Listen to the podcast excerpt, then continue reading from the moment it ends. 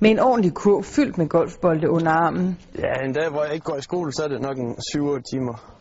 Og så står jeg nok en 4-5 af dem heroppe. Er golfspilleren Lukas Bjergård ved at gøre klar til en gang træning. Så går jeg ud på banen en gang imellem for at teste om det, jeg har trænet på, det nu også virker.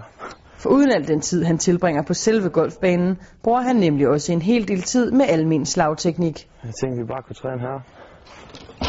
Men slagteknik kan absolut ikke gøre det alene. Mange tror, at det er en sport for, for gamle mennesker, og det gør ikke noget, hvis man er lidt rundt i det, men sådan er eliten ikke i dag. Alle dem, der kommer op nu og gør sig gældende i eliten, altså det er veltrænede unge gutter. For at kunne bevare fokus og klare 4-5 timers spil i streg, sørger Lukas Bjergård derfor for at være i god form. Man står og laver den samme bevægelse dagen lang, så rigtig mange får skader, især i ryggen.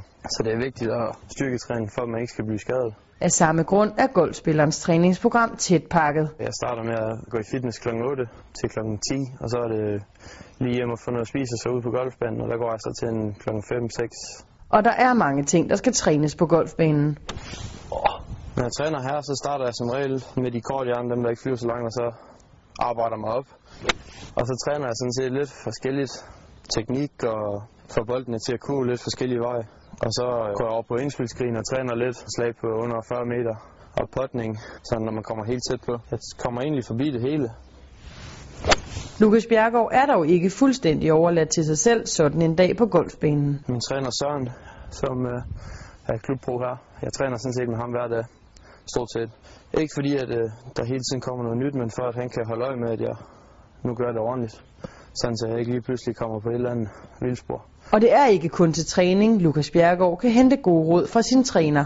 Han ved alt, hvad der foregår, øh, når jeg har været ude at spille. Og der er flere gange, hvor jeg kunne ringe til ham og spørge ham, nu gør den sådan her, hvad er der galt? Altså, hvad gør jeg forkert? Og så kan han, så kan han rette det, fordi han, han kender min sving så godt. Udover at rejse udenlands for at deltage i turneringer rundt om i verden, tilbringer Lukas Bjergård i vinterhalvåret også adskillige uger under varmere himmelstrøg for at kunne passe sin træning. For selvom en golfspiller skal være forberedt på at spille i al slags vejr, kan det være svært med sne på banen. Altså, vi har et øh, rigtig godt center herude 10 minutter herfra, hvor man kan træne indendørs. Men man kan kun se bolden flyve de der 5-10 meter, så man ved jo ikke rigtig, hvor den flyver hen.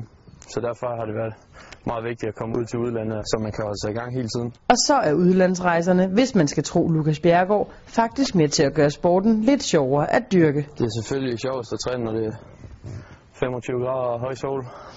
Men det er ikke så tit, vi har det her hjemme.